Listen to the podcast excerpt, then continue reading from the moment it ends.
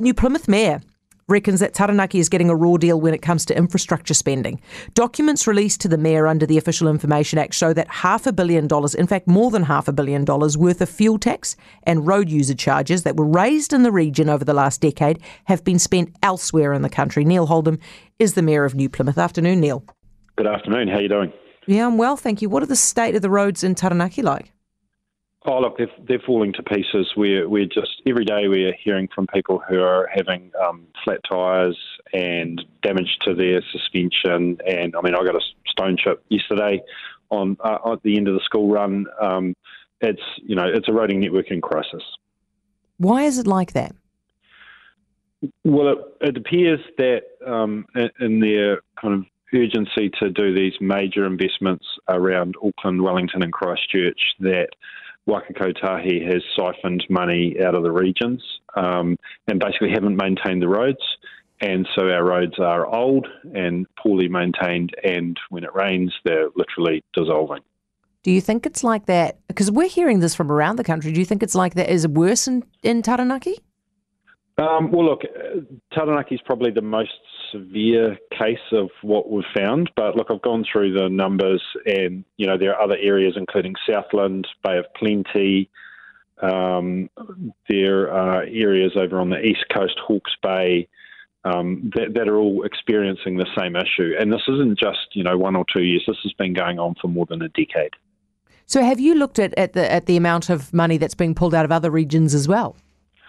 Yeah, look, I've got um, I, look, I, am one of these annoying people that um, when I get bored over the summer holidays, I just send official information requests to Waka Kotahi um, because I have, you know, literally, I have to fight for every dollar for every yeah. for any projects in our district. So I've got um, data covering all of the country, and and it highlights, you know, where the money is coming from and where the who's getting who's getting who's getting ripped off the most here, Neil. Well, I mean, as I say, Taranaki, um, you know, we, we, we generate 3% of the revenue and they've had 1% of the expenditure. Um, but places like Wanganui, Southland, um, Otago, um, and, and the Bay of Plenty, Hawke's Bay. So it's really the further you are away from, from a major metropolitan, um, the, the, raw, the rawer the deal that you're getting. Do you reckon that all of the money raised in Taranaki should be spent in Taranaki? Look, I, I, no, not necessarily. I think that what you should, what we should be doing as a country is saying this is the standard that we want our roads to be at. Yeah. And then we've got to invest adequately in the contractors and the works to make sure the roads are kept to that standard. And look, you are going to have areas, you know, where you cross subsidise over a period of time because you only build transmission gully once. So I kind of get that. But yeah. the, the point is, you, you, you can't pretend um, that that we're not letting standards slip. Basically, you know, the government, um, you know, the previous government, and, and, this roads of national significance is where it really started, and that, and that wasn't the current administrations. They they put taxes up a little bit, but they never put them up enough to do the work. And so while they're building new stuff, they haven't been maintaining the old stuff. Have you spoken and to so, Waka Kotahi about this?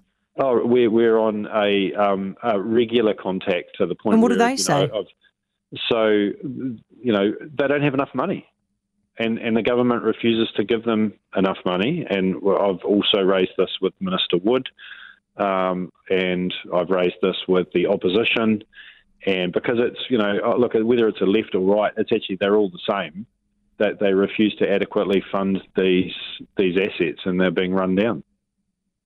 Had a guy on the show yesterday who's running for the, the local board up in Rodney in Auckland, and he reckons the reason there is no money for maintenance is because all it's all being put into speed bumps and cycleways. Is that the case with you guys? Well, no. I mean, what's what's happened here is that it literally it's been skimmed off and and put into Transmission Gully and put into the Waikato Expressway and and put into these these other large projects. So, you know, we we we don't have investments in cycleways and investments in speed bumps. We don't have investments at all. So, you know, they are, they're pouring money into public transport and getting people off the roads in Auckland, Wellington, and Christchurch. And they're planning to do more of that.